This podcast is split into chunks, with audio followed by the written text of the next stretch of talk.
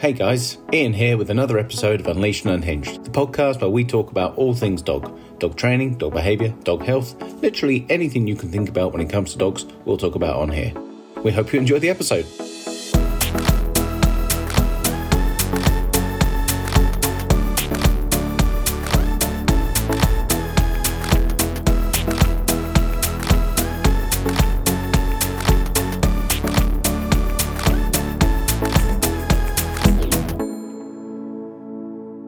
Everyone, and welcome to Unleashed and Unhinged, another episode.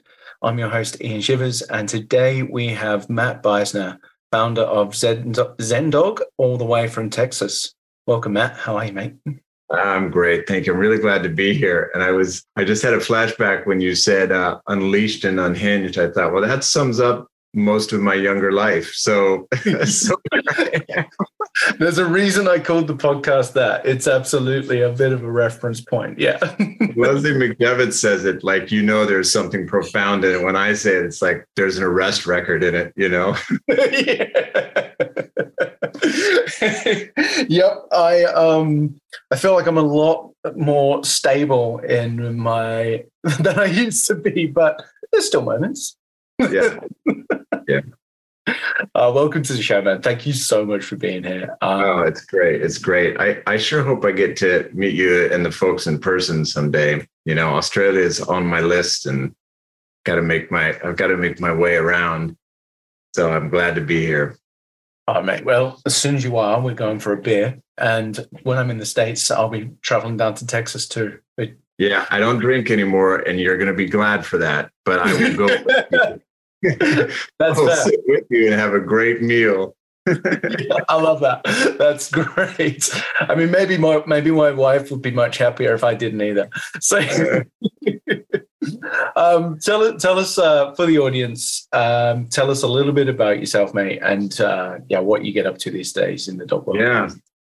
So, um, I think starting with things that are particularly important. Uh, I, my wife and I just celebrated our 10 year wedding anniversary, which was not on my to do list as a as a, a, younger either a younger man or a man who is considered an adult but still being quite young.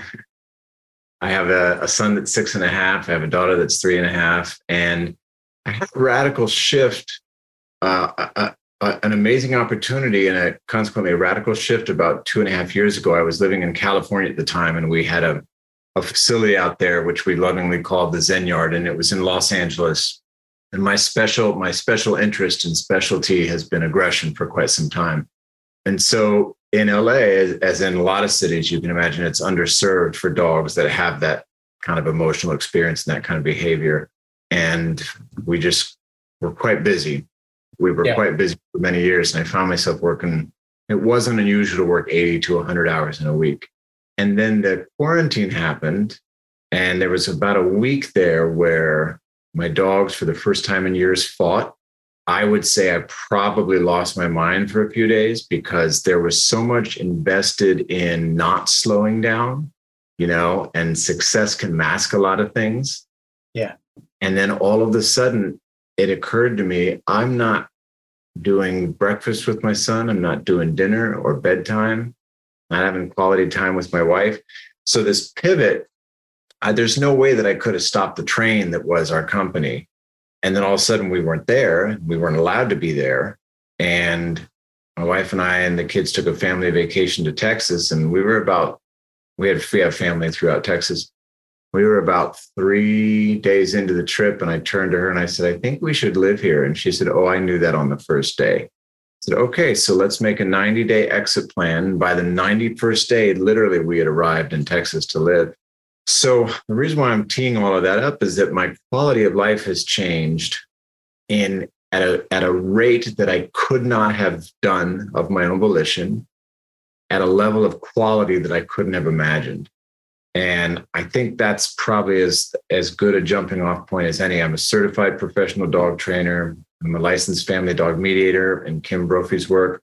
And I, I have hosted a show called Dog Impossible on Disney Plus, which is depending on where one is in the country, it's in its second season. And I have just I have the the the rare and extreme privileged opportunity to be somebody who has survived cancel culture, well, survived drug and alcohol addiction, survived cancel culture, survived jail, um, and actually landed in a place where a great part of my value, I think, in the in the dog training community and also in the public is to be somebody who grows publicly. And because um, that's not really how social media usually works. You know it's all polishing a turd. But if you get somebody that can actually talk to you about their real experience and how they changed hang on to those people like i did because that's what i think is important right now. So that's how i arrive at this conversation. I mean, from a from afar and physically from afar watching your journey go through that cancel culture after and come through the other side, watching just the way that you talk, you know, we're in the same sort of, we run in the same circles on in our industry, and just watching the way you talk about um, a few things is what I one of the well, it's the reason these are the reasons why I wanted you to come on today and get the opportunity to talk to you because you talk so well about connection uh, with your family and with the dogs, and that that seems to be an underlying theme with pretty much everything you do. It's it, from from where I can see is is a real uh, value placed on the connection between individuals that are that are really meaningful to you, and that's something that I, I love. Um, I mean, I love watching it from afar. I love learning from it, and it resonates highly with me. You know, I appreciate that very much. That feedback's important especially because I've got a, a, level of respect for you. So you know that holds a certain value to me to hear that from you, and and you know that that is really a testament to the people that brought me up. I don't mean just from childhood, but I mean I mean from being an adult who was childish, you know.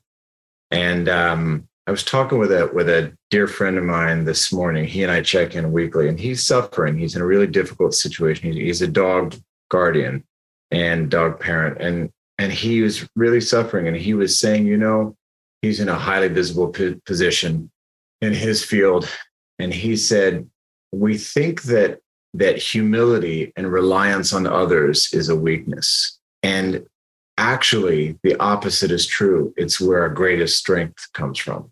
And i would say i know for me firsthand that that has not only saved my life but but it is what allowed for me to have the opportunity to change the way I have and to change the way that I've been able to. So the reflection matters in part because it is a reflection to me of, of those who have taught me and supported me professionally and personally for that to come across and for it to come across sincerely because I it's not I'm it's not going to work for me the other way. No. The world does not need righteous, arrogant Matt Beisner. Nobody wakes up and says, you know what we need? We need another asshole today. That's so I'm aware of. And if I mean if that has been said, then I'm prone to disagree. yeah. I'm gonna I'm gonna say no. I'm gonna vote no on that. Yeah. Yeah. And it's such an frankly, it's an easier place. It was a hard road to get here, but it's a, it's an it's an infinitely easier place to live. Yeah the the humility and weakness, uh, humility as weakness thing. That mm. I mean, for me, I know that in this journey in my career, you know, I set out like many of us in the industry. You know, we are where I wanted to. I thought I knew a lot, and I went off and I practiced.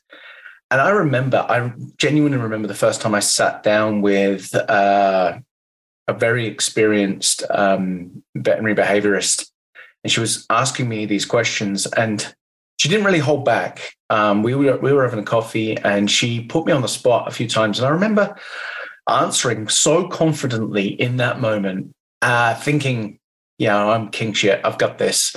And you know, this this lady, she sat there politely the whole time, and I can guarantee she walked away from that conversation going, "Man, he's a dickhead."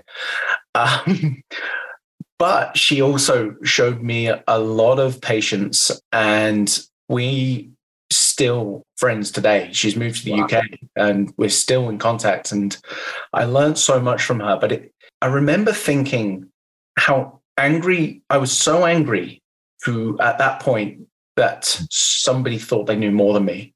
But then having to come to the realization that I I didn't like be admitting I was wrong, but I had to. Um, or at least admit that I didn't know everything and that somebody else's opinion was right. But it was a real turning point for me because it didn't just, her patience was a turning point for me because she afforded me the space to be able to learn without mm. judgment. Mm. Um, and it was a really cool opportunity for me. And she was just one of these pivotal people. I should probably tell her one day. Yeah. Um, because now that I'm saying it out loud, and I've and I've actually said this a few times, so I definitely need to ring Julie and tell her. But it's the same that humility and is weakness thing. I think sometimes we put that on our dogs as well. You know, we want our dogs to look macho, and we want our dogs to have this ego, and it can be so damaging. Yeah. You know, there, there's a question I, I can cut to it here in this conversation. And for the listeners, I, I, I, you know, parallel to how I've come to work with dogs and trying to meet the dog where it's at and explore what consent looks like, the emotional well-being of the animal, and you know what what uh, rewarding when a dog says no. You know, things that really begin to build trust in the relationship. So I, I, I'm gonna. I'm just saying to those who are listening that I'm I'm teeing up what I'm about to say by saying I would typically wait weeks, if not months, to actually get to what I'm about to say now. And that is the question that really needs to be asked, that is probably the least comfortable question to answer is why did you really get a dog? And yeah. and there's a three-part journey to that question. And if I sound searing, it's not intended to be judgmental. It's intended to offer the opportunity for insight. So I, am not a model. People ask me a lot, you know, what do you think? Should I get this dog? How many dogs should I have? Up until two years ago, we had eight dogs with with high risk behavior. So I'm not a model for that um, I can share my experience. What I can tell you in the reflection that I've that I've utilized in the last couple of years is that one of the advantages to having eight dogs, just like one of the advantages to running a facility and working 80 to 100 hours a week, is I actually don't have to engage in intimate relationships yep. with my dogs, with myself, with the people around me. I'm busy, don't you know? Find a way to be distracted. Right, and it and it's really easy to get distracted when you're working with behaviors. So so the question that I found myself landing on that I put to people, all, you know, at some point, if I'm invited to do so, is why did you really get that dog? So that's the first part of the three parts. And then the second part is the reckoning. And I don't go through this kind of process, my, you know, alone. This is support I've gotten along the way. And I've actually turned it into a mentorship. Mentorship's not the right word. I've turned it into a learning program called LEAP, which is something that we launched uh, just, just several months ago. LEAP stands for Lifting Every Animal Person and it's uh, it's available to the general public. In fact, we've got we started next round of courses um, first week of June. General public, people around the world, dog pros, and the basis of this is this three step of first let's ask the question, and and if we if we have some some sense of honesty around it, well, actually, because I feel lonely. Okay, ton of us can relate to that. I certainly can. Okay, and then comes the second part of the journey, which is the reckoning. Oh my God, what have I done? What have I put on my dog? Yeah. Right. That's where most people quit or they don't want to get there because that is not an easy place to be. And we don't typically allow for people to have those kinds of thoughts, feelings, revelations, or, or even know how to support those people. That's typically when we want to hit dislike and move on with our cheery ass self, you know. But the third part is the reconciliation. And if I can, if I'm willing to have the reveal and the and the reckoning and the reconciliation, then what I learn is, oh wow, now that I know this, I can make a fundamental difference in this relationship. Don't like knowing it, Didn't like learning it, but I sure am glad I know it because I can actually change things in a way I couldn't change them before. And what you and I know, and what I would hope for anybody that that gets to work with you or or that I get come in contact with is, man, is it going to make you and your dog's life easier? We don't have, we don't have to get into fights about anything, but would you like your life with your dog to be easier? It's a pretty simple question. You know, no, nobody's calling the dog trainer because it's going well. Yeah, you know? I've been saying this one for years so apologies you know, to anybody that's heard me say this but like nobody's ever called our company and gone i've got a great dog man. Yeah. Just hung up. Yeah. They're just they're just they're struggling you know? They're struggling. Yeah. Yeah. So so you know getting to that question like i said you, one has to get invited to it et cetera et cetera. But a lot of people are struggling and we're not really you know this is we're not talking about how to talk about the thing we're not talking about which is how hard the last three years have been for people. Well the question of you know why did you genuinely get a dog is often a hard one to answer honestly. Yeah. Because dogs bring joy. The idea of having a dog in your life for I would say the vast majority of people that get them is to bring joy. But we often don't always think about, oh, I'm going to bring joy in my life when things are already, when my life is already full of joy. It normally comes when we're in deficit. And that dog is, yes, to bring joy, but also to cover pain and to help with pain. It's so funny. Um, I had to catch myself just just the other day. So uh, I have I, I've historically been quite pragmatic with when it comes to bringing dogs into my life. You're you're the only person I know. Well, I mean, yeah. Easily the only dog pro I know that actually has been emotionally sober in his dog decision making. Well, this was, I mean, yeah, I mean, I'm pretty, I'm it's it was something that historically I've been quite proud of, and then all of a sudden, um, so me, me, me and me and my wife are expecting right now. Oh, congratulations! Thank you. Our our firstborn, and I I do a lot of work uh, with these with different rescue organizations, um, and I'm there every week at the minute.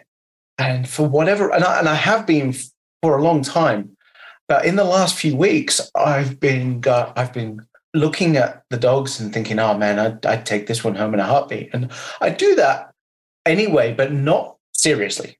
I will always, my pragmatic brain will kick in and go, no, you've got a 15 year old dog at home. You know, don't bring this puppy home.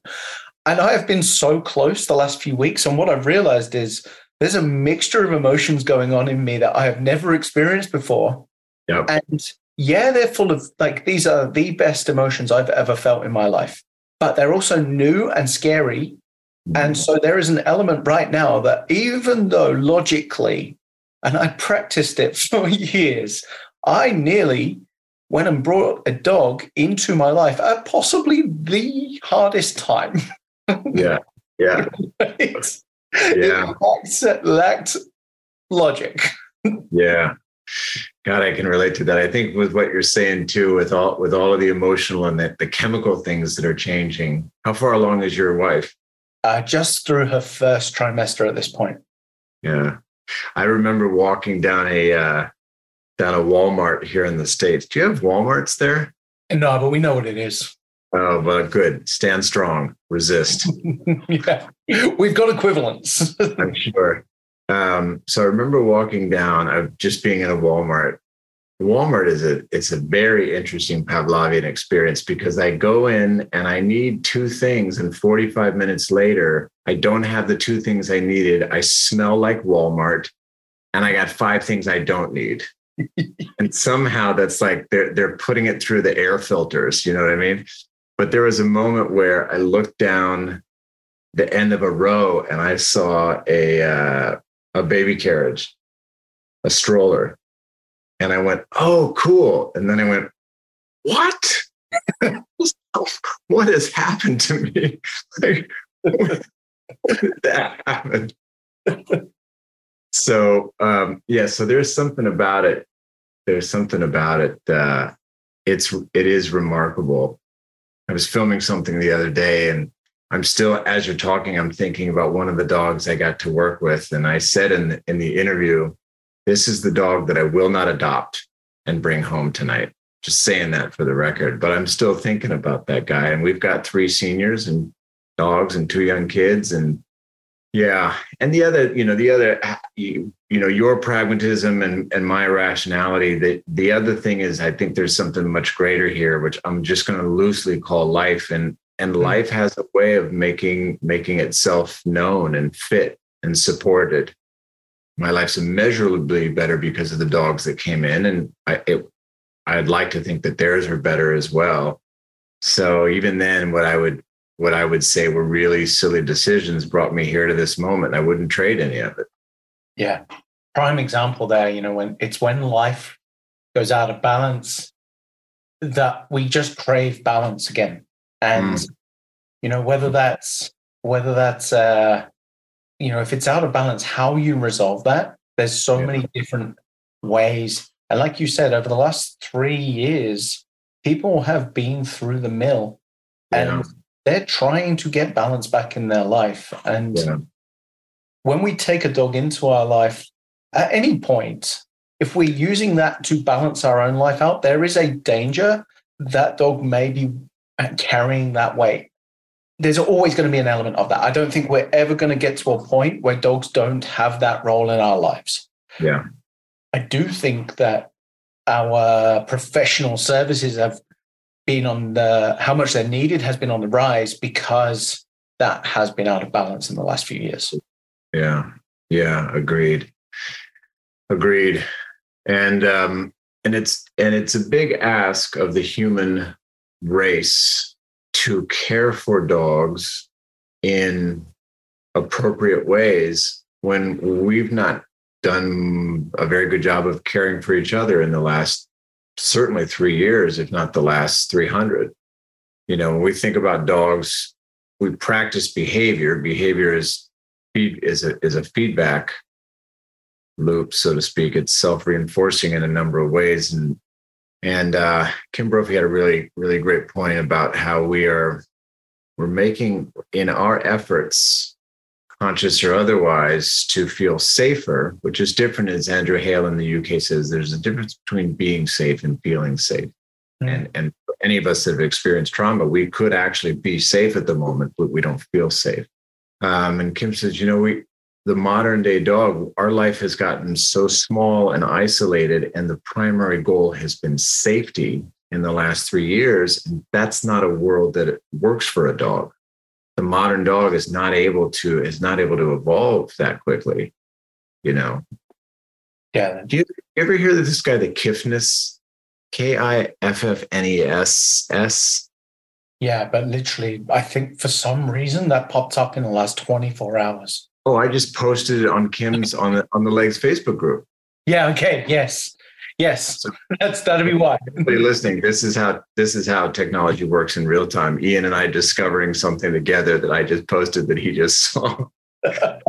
so so listen for, for those who are listening, check out this guy, the Kiffness. He's he's just a really interesting guy. Anyway, he's a musician and he takes clips of things from all over the world and turns them into songs. Like there's a there's a man in I think it's I think it's in Mexico or South America who puts kernels of corn on bongos and then the chickens eat the kernels and it makes the songs and then you know the kiffness turns it into a video. Um, so what the heck is my point about that? He had done something about uh, huskies. You know a yeah. woman in a video of her husky singing and then he turned it into huskies and he turned it into this beautiful song about you know i'm i'm singing this song to remember when you were not a pet yeah and uh, and so that's one example. And as your viewers wouldn't know, but as I'm talking to you, my screen is uh, is um, the the backdrop for my screen are my two sentinels. I have a, a, husky wolf hybrid, Pierre, who passed a few years ago, and then a Korean Jindos on my other shoulder, so to speak. And so we're moving. We're all trying to figure out. We're not able to return to normal because normal has been, very least, destabilized. You know, and our dogs are just how do they keep up? They just they can't. That's it. They can't. Yeah. This is something I was actually saying to Kim. Um, Kim's getting a lot of shouts out. She's not paying us, I promise. And um, she, uh, she's not paying you. Sorry, she's not paying you. No. oh, you should see the checks that roll into me. I mean, Kim are gonna have a word. she, she's not paying me yet. Um, but, um, the uh, we were talking about how the way that we live with dogs has evolved more in the last 20 years than it did in the previous 200. Yeah. And it's not a surprise that we're seeing such a rise in, you know, uh, deterioration in like the emotional and mental health of our dogs. Everybody knows how to look after a dog physically, but recognizing them as emotional beings is quite a new re- like revelation, even to some professionals. But one of the main things, like it's not a surprise that we're seeing deterioration because at the end of the day, the information that is reaching the professionals is only just catching up. Let alone that then ciphering down into the public. Yeah. Uh, and one of the things that I'm constantly trying to explain to my team and anybody that will listen is the fundamental part of living with a dog is aiming for that emotional stability and like health. it's a really broad term, I know that, but health in every aspect, health in your relationships, health in mental health, emotional health, physical health, they they all, all have to be in balance. And the unwanted behaviors that people call us about, they're not the problem. They're a symptom of yeah. the problem, which is normally yeah some deficit of health somewhere. Yeah, yeah, well said. And uh, and and it has been my experience, and I, I would venture to say yours and your teams, and certainly Kim and a number of people that we pay attention to that that if we address what we would call in our field a wellness issue, I'm gonna and I have to remember this so I can come back to Suzanne Clothier talking about Maslow's hierarchy not because I'm a dog geek, because of, because it really resonated with me. If we can address the well-being, the emotional well-being, my anecdotal feedback is that 70% of behavior issues go away. Yeah. I mean, it's really, I see it with my kids. My wife has done a bang up job of, of really supporting the kids in their emotional intelligence.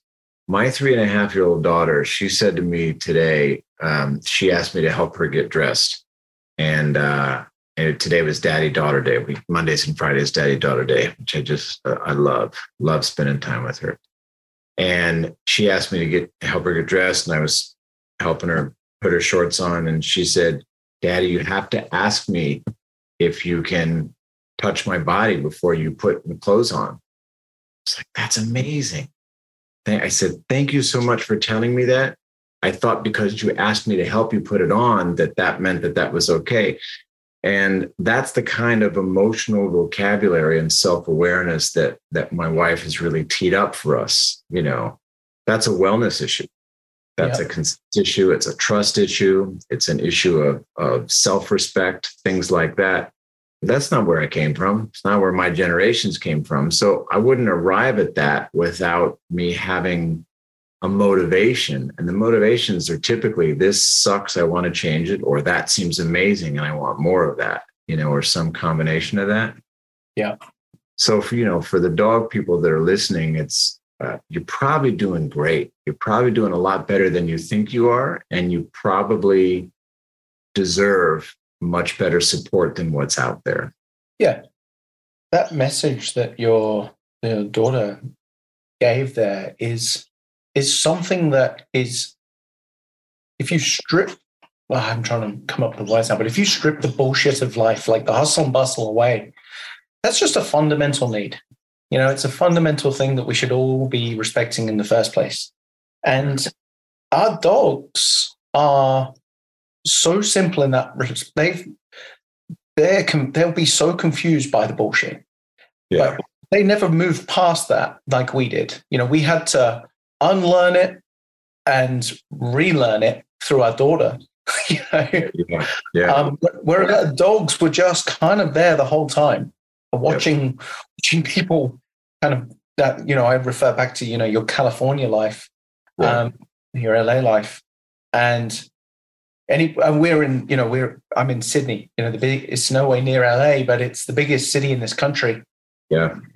There is a, a busyness to it where we can kind of get taken away from those simple things that really matter, and those do- the things that our dogs are actually.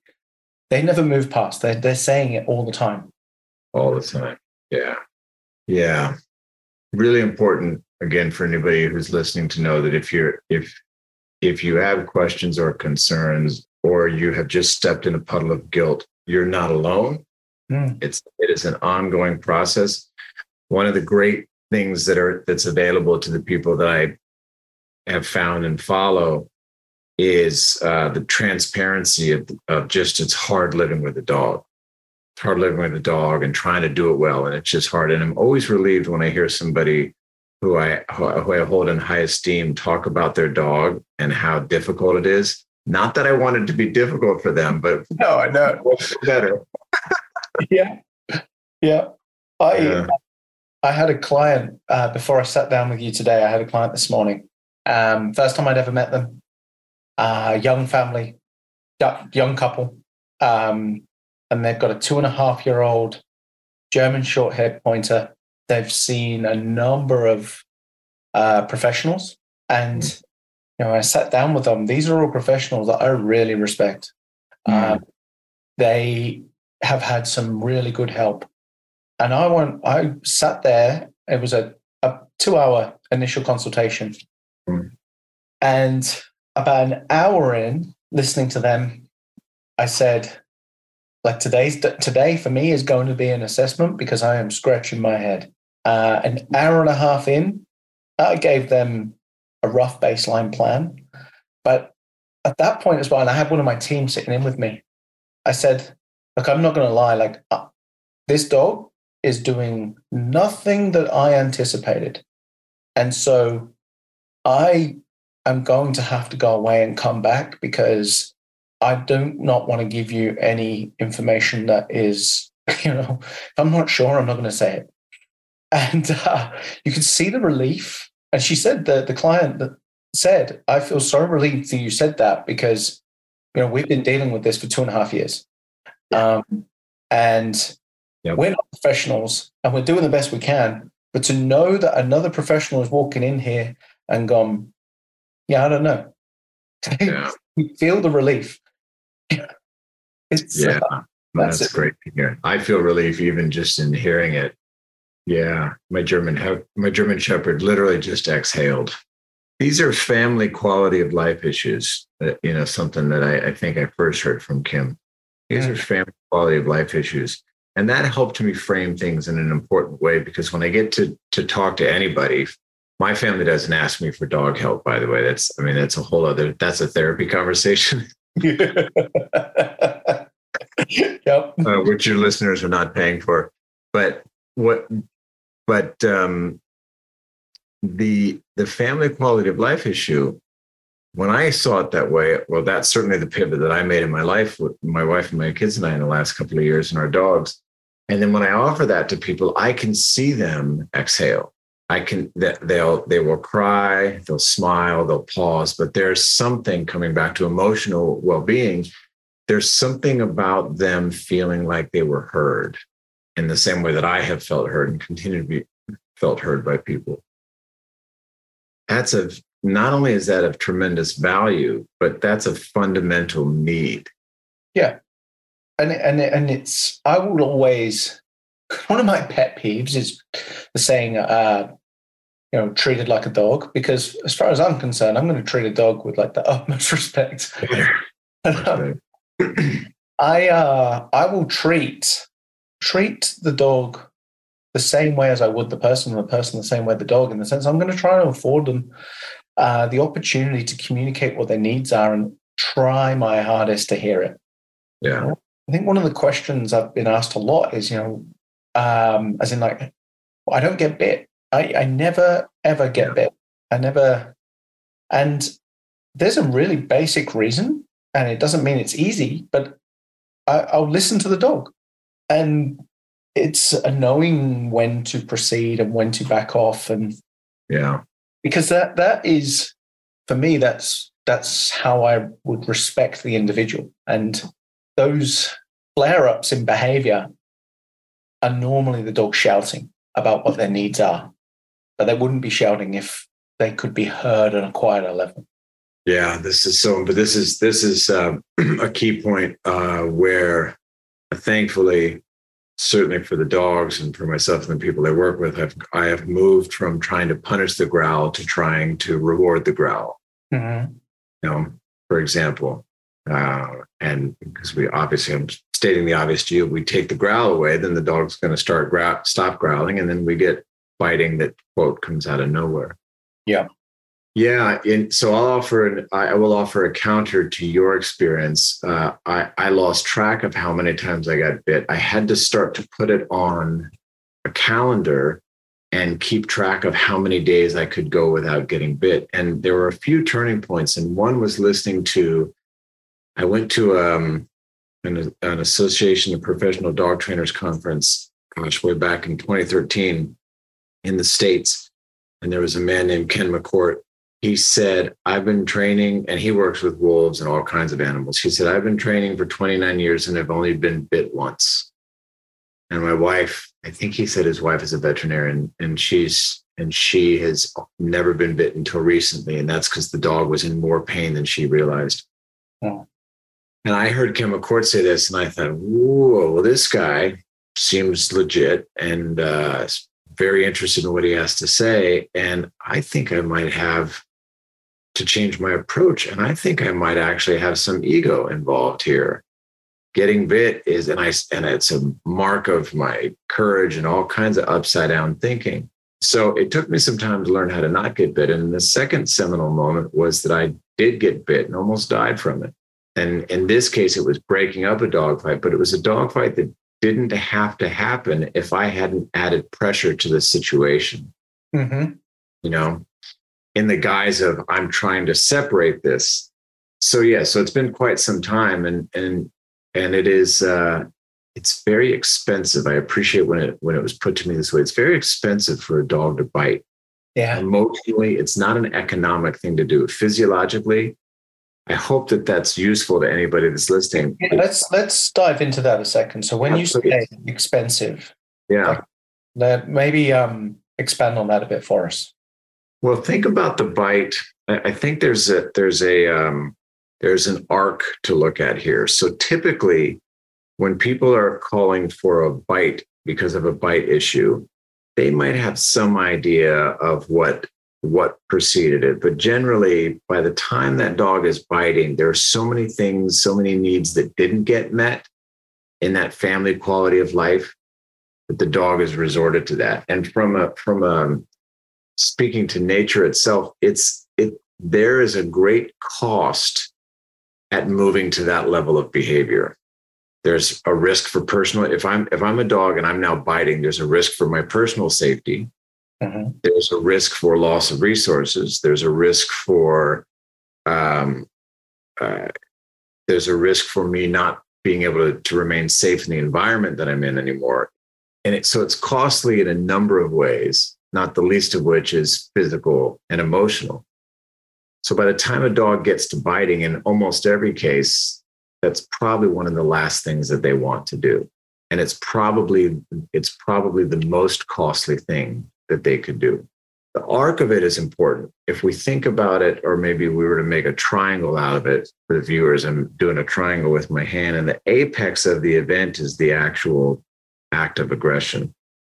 But before that dog got to that point, there was a ton of stuff that led up to that. And then the other side of it that's important is what people, what I have experienced and said, and what people have over the years reflected back to me in their experience. My dog looks like they were sorry. Mhm. And what I'm in my lack of understanding, what I it's not for me to say the dog wasn't sorry or remorseful. I, I'm not going to get into that because I I'm not saying that that's not possible. But I was reading the dog looks like it knows it did something wrong as an indication that it won't do it again. Yep. Right. But not when I ever got sent to my room and punishment was heavy in my in my life. Not when I ever got sent to my room did I think I'm going to change for the better. I thought, how am I going to avoid this situation again? So the lesson wasn't being learned the way we want. So the, the arc of it is I'm feeling, I, the dog, I'm feeling stressed. I'm going to fast forward to I'm actually in, in an aggressive act. And now I'm coming out of it. And yes, there's a chemical dump that's happening and there's all kind, there's an emotional experience. And I may or may not feel remorseful, but I'm going to do it again if I don't get different kind of support. Yep.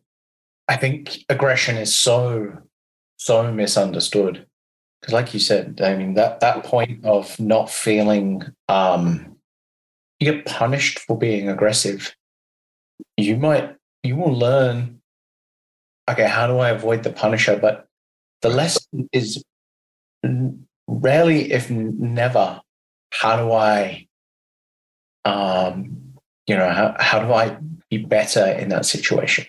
Yeah. Because the situation in those moments you I, having experience with aggression in the past, like in those moments, you can feel like you're you're being imposed on you. Can feel like you're the victim, and you're not doing anything other than responding in a way that you've. It might not be choice. It's not like a a, a deliberate thing, but there's a reaction mm-hmm. that your body does in so in the aid of in the goal of self preservation. Mm-hmm. Um, and if that situation happens again and you walked away alive, there may well have been negative consequences, but they were they are they like is the punishment really going to stop them from resorting to that survival mechanism again in the future? Mm-hmm. So I love I love working with aggression um, for similar reasons in the sense that trying to understand where that emotional driver is for the behavior in the first place. Because if we can find out why that dog was in that, what put that dog in that emotional state in the first place to feel the need to be aggressive, right?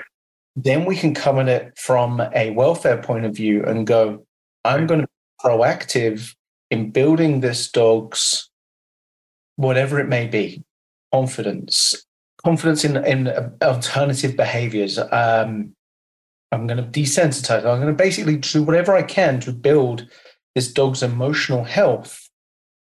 And ideally, not put the dog in that position again. The idea of train as a dog trainer, I think it used to be very much, well, let's put that dog in the position and train it to do something else. But that dog is still going through that position where yeah. in such a heightened state, it felt like it had to resort to the behavior. And then we've got another issue. Like that dog yeah. is quality of life is deteriorating fast. Yeah, yeah, certainly, certainly a mistake I made along the way, and I, and it's and it was framed, you know, with the the way I saw things at the time, and I think that's important too. If I if I if I I, think it is too trite a saying when you know better, you do better. Because I've known better about a lot of things and I didn't do better. Mm-hmm. And some of that is it takes time to unlearn behavior. You know, what's the motivation for me to practice the new behavior? There's a number of factors, and uh, I may be more derelict than others, but I'm, I'm certainly not alone in it. And so, so for the for the for the dog guardian that has a dog that has arrived at that point, it is my want for you. I'm talking to you, the dog guardian, right now. My want for you is that you were able to find support that is not judging what you may or may not have done that led to that dog's behavior. Because here's the reality it's really effing scary. It's traumatic, it's destabilizing. We normalize it. You know, if we thought about this in the human context, and, and I don't say this lightly because I know how I grew up and many people that I know grew up. If we put it in the human context and you were, quote, randomly being physically hurt out of the blue, I really appreciate the way Andrew Hale said it. You may not actually love that person any less, but you will love yourself less. and then how do you operate? How do you make better choices from that place? Yeah. I mean, there's so there is a lot of there's enough, there's too much guilt in the dog guardianship. Yeah. Yeah. yeah. And a- that that guilt can be can be debilitating because it can prevent people from asking for help for fear of being judged further. And there's a good chance that they're already on some level judging themselves. Yeah. But nobody, just, I'll, I'll, I try to remind people like nobody gets a dog for it to be shit. You know, like we all yeah. get dogs to make our lives and their lives better. Yeah. And anybody that asks for help in that moment because again some, like everybody gets a dog as well thinking i've got this yeah. and so if you ask for help that takes humility and yeah. courage courage and it shouldn't it shouldn't be judged no matter yeah. they've put themselves in a position where they're now open to change yeah anything that they've done previously should be put to one side doesn't mean yeah. that um, we, and we as professionals have to be careful and mindful of how we word it because at some point we sh- there has to be a level of education as to well Absolutely. we shouldn't do that because but that yeah. should come without judgment just because you may may or may not have done that yeah. um, but yeah i mean oh man like i remember when i wanted to be a dog trainer and thinking i'm just going to work with dogs and then i realized oh, shit there's a human on the other end of that lead and then yeah that's the most challenging part we made a I, i'm pivoting in my business model for a number of reasons. And one of the things that i'm inspired by and some of my colleagues uh, do you know do you follow dog liaison jenna romano at dog liaison? Yep. Yeah she just she's just doing amazing stuff. For anybody that's listening dog underscore liaison you can find it on instagram and you can look up the spelling of liaison. If like me you forgot there are two eyes yeah. And so I look at I look at people who are doing work at what I would consider to be high levels of understanding and, and integrity and and I watch how the models are changing. And I thought, you know, I want to be available for a transformative support. That's not necessarily what everybody wants. Some people want, can you just help me with my dog on a leash? But I'm really invested in in the deepening of the human dog relationship and I get a lot of one-off clients, and I think part of that is I'm a I'm a guy who has a TV show, and you can you know I can work virtually with people around the world, and so maybe there's something for people that well I know because they'll tell me oh you know it's so cool to be able to work with you, which I appreciate, and and there's an honor in that, but I want to work with you. I don't just want to be I I I did a thing with the guy on TV. That's not really of much value in terms of what I hope to offer. My point in saying all of this is that I recently created a very personal intake form for people. And, and I was clear you don't have to answer some of these questions, but I want to know how you handle stress. I want to know what your sleep patterns are.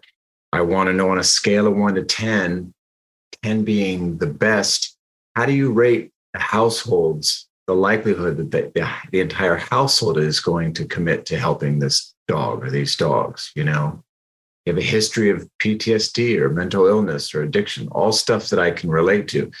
And that's really shaped my perspective in a different way to be able to help people. That's really my primary, one of my primary motives here.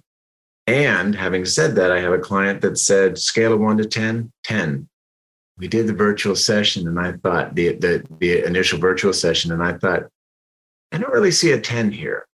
You know, and then I got word that they had gone to um, a very troublesome board and train mm-hmm.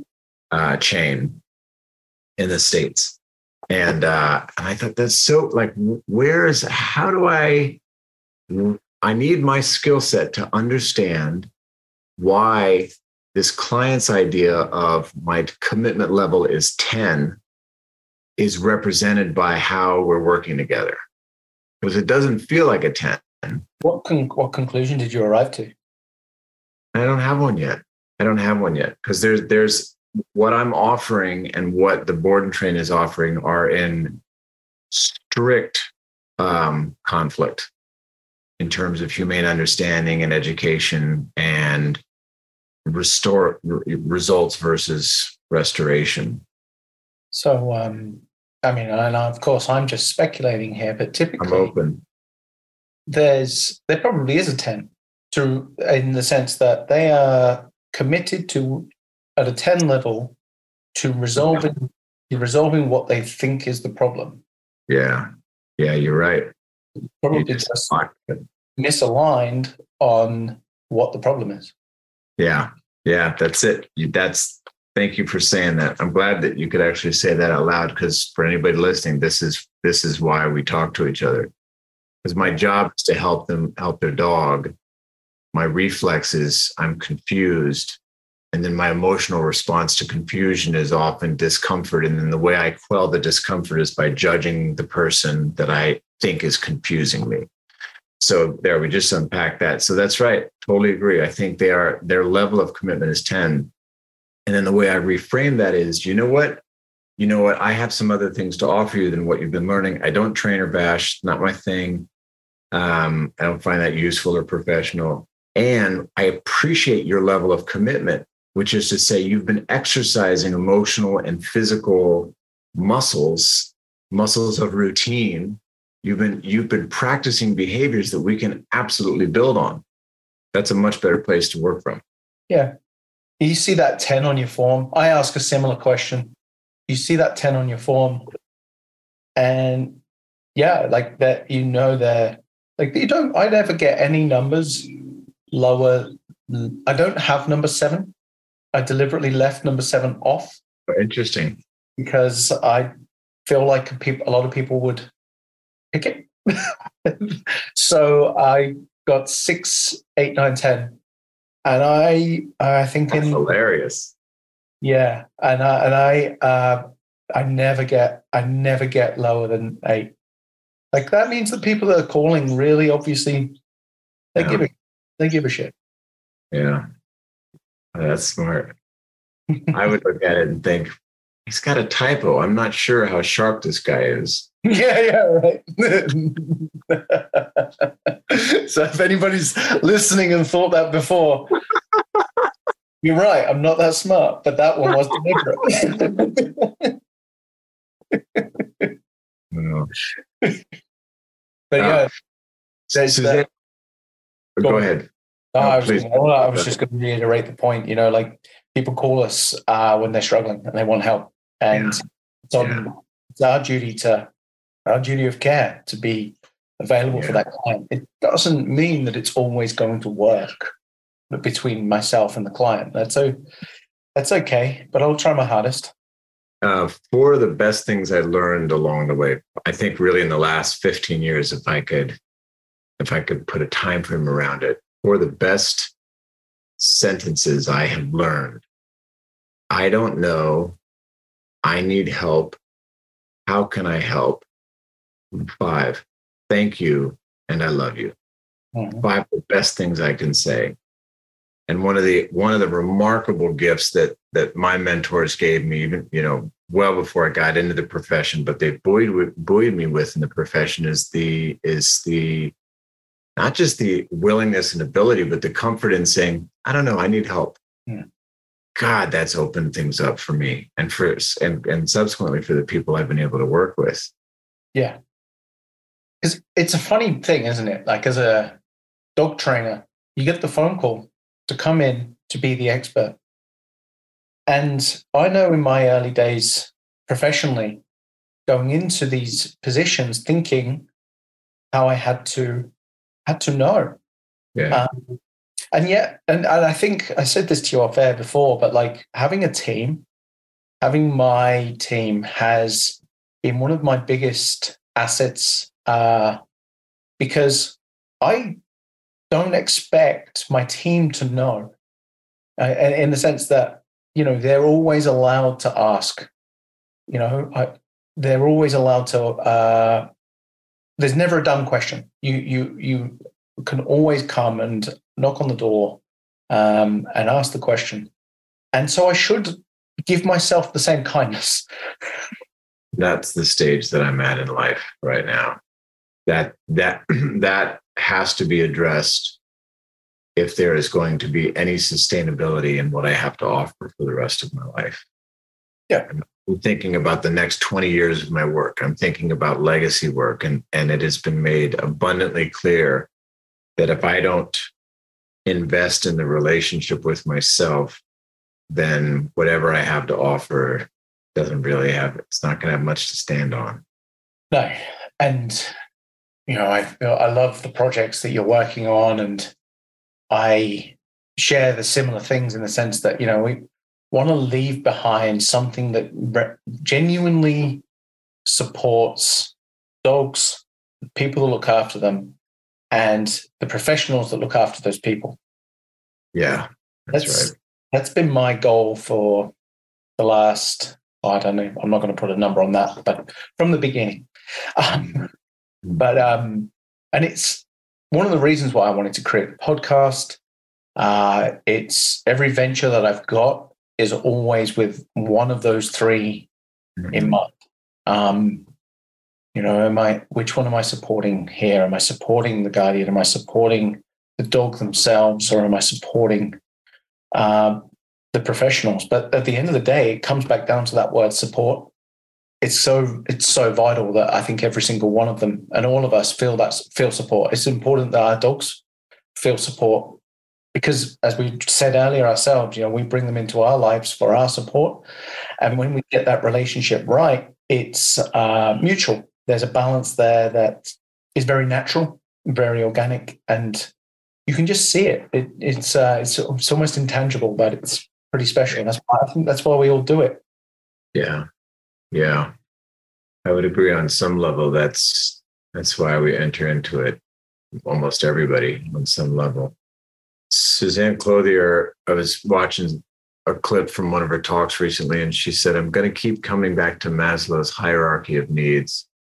Yeah. Um, and so I had to go look it up in part because I, I thought I knew it. I didn't know I didn't know it like I thought I knew it. And so it's a triangle. Your you know, listeners can find it Maslow, M-A-S-L-O-W. And the base of the triangle is physiological needs. And then if those are met, if those needs are met, then it moves to safety and security. And she made the point, she said, I'm going to keep coming back to Maslow's hierarchy of needs because if we don't meet physiological needs, then the behavior is operating from a place where it's trying to get physiological needs met. And it's so uh, simple, but not easy. But it's so simple in that respect. As yeah. we go back to, you know, what causes there's so many lenses to look at, like what's causing behavior. But on that level, it's yeah. uh, it, I feel like that's the most relatable level to any to, to anybody on a, to a, as a living thing. You know, mm-hmm. we've got your ABA lens, you've got your medical lens, and everything else, but looking at it through a um, fundamental needs lens um, is something I think we can all relate to because you know that, that on a top level. You know, if if you're starving, nothing else really matters. Everything else comes second to getting some food. If you're in pain, nothing else really matters other than not feeling in pain anymore. Yeah. And once they are met, you've then got that sense of security, uh, yeah. sense sense of safety, and you know, I love that. I, like yourself, like Andy, uh, the way he breaks it down between physically being safe and yeah having a sense of security, two different things, two very important distinctions, or one important. Yeah. But um, again, once it's in deficit, I mean, that can even trump physical needs. You know, you could be starving. For sure. But that's that's where a lot of the dogs we work with, well, I can't speak for you, but we here we're working with, we're working with the dogs that have got most of their physical needs met. Sometimes, mm-hmm. sometimes we might see a pain issue that has, a, or an irritation issue, or even a gut issue um, that needs to be resolved. And sometimes, a lot of the time, if that is in, pl- in play, resolving that actually resolves so many of the cases. But when we're coming down to um, if they are, if all of that's in place, then normally we're looking at those first two tiers of that Maslow's hierarchy. It's something I, yeah, um, Andy, Andrew Hale talks about that hierarchy of needs as well, uh, really well. Um, and resolving those two normally resolves so many issues. Yeah. I'm going to put in a plug for something that is that is in the works. I've connected with a colleague in Finland and a colleague in Sweden. And what began as an invitation for me to go speak in Sweden has morphed into uh, what is going to be a five day conference known as the Dog People Evolution Conference in Sweden in July of 20, uh, June of 2024. Perfect. And uh, I think this is that's probably the most overt announcement I've made. We're just starting to tease this out, but Andrew Hale's a confirmed speaker. Ryan Cartlidge, Michael Shikashio, Kim Brophy, Eva Bertilsson. There are a number of people on board for this thing. And what's what we are particularly drawn to that we see as a unique opportunity is that we're, we're going to get people who have a lot to say and know a lot. And we're not going to talk about dog training. We're actually going to talk about how humans change. Nice. And uh, we hope it'll be groundbreaking and revolutionary and inspiring so that we can support more people in supporting their dogs. Mm. That's huge. Yeah yeah, it, it's it certainly is becoming huge. yeah, I've never, I've never planned something like this, but yeah, we're talking about three days of virtual and two days live, and I don't know, twenty to twenty-five speakers, and and just the beginning, just to have a place where we can start to talk about change in a uh, in a more formal and uh, a, an inspiring way. That's awesome. Yeah. That's awesome. Good stuff. On the look, that is a fantastic note to to wrap this up. And I mean, that's a pretty exciting announcement. So thank you very much for sharing that. Yeah, you're welcome. Thanks for letting me drop that that uh, that big reveal. That's perfect. And that, I mean, and genuinely, I've enjoyed this so much. Just uh, connecting with you today and listening to you. So thank you. Yeah, same. Yeah, thank you, Ian. Appreciate the work you're doing there and, and my best to your wife. And would you like us to name your baby? Can we do that? Can we take a poll? I'll have to um I think my wife might have a say on that. How about this? How about this? We'll just keep this between you and me and anybody who's listening. Yeah. And so this is to all of the listeners. You can send Ian, send him a private message yeah. with some name suggestions, and and then Ian will put a list together. Ian doesn't know that I volunteered him to do this. He'll put a list together, and then you can text to vote the top five, and then Ian can go live when he proposes these top five names to his wife. How's that sound? yeah, I mean, that's great. I mean, we're gonna I'm I'm also not going to tell her that this is what's happening so yes. that we can a, so that we can get a real life reaction. Yes. and you can everybody can see. Amazing. Amazing idea. So thank you everybody in advance for your participation. All names are welcome. Um, don't send anything to me just send everything to ian I really, I well, I was going to say I really appreciate that. I'm not sure I do, but let's find out. This will be fun. Brilliant. That's perfect. Awesome. Thanks so much. No, pleasure. Pleasure. Look forward to talking with you again. Thanks, Ian. Thanks so much for listening. That's it for this week, guys. If you ever want to ask questions, give feedback, or just provide some suggestions regarding the podcast, find me on Ian Shivers Dog Advocate on Instagram. I'll be happy to help. If you're feeling really generous, leave us a review on whatever platform it is that you're listening to this podcast on. And if you want to nerd out more with us, then find our sponsors because they're the ones that make all of this possible. See you next week. This episode is sponsored by Canine Caregivers. I've had so many people reach out to me over the years, not knowing where to turn to online for reliable and consistent advice on how to raise a healthy and happy dog. The information out there is hard to navigate, it's hard to know who to trust and who not to trust, and frankly, some of it is just downright dangerous. That's why we created Canine Caregivers a place where you can come and get educational resources and access a supportive community founded on the care approach for people just like you, whether you've just brought a dog into your life or you've got a dog that is experiencing some unwanted behaviors. The content is updated regularly, and we constantly keep in touch with our members to make sure that we are bringing relevant and up to date content that truly matters to you. There's different tiers of membership for different needs, so you can be sure that you don't have to break the bank to access the information that can literally make all the difference to the quality of life between you and your dog. Head to caninecaregivers.com.au to learn more.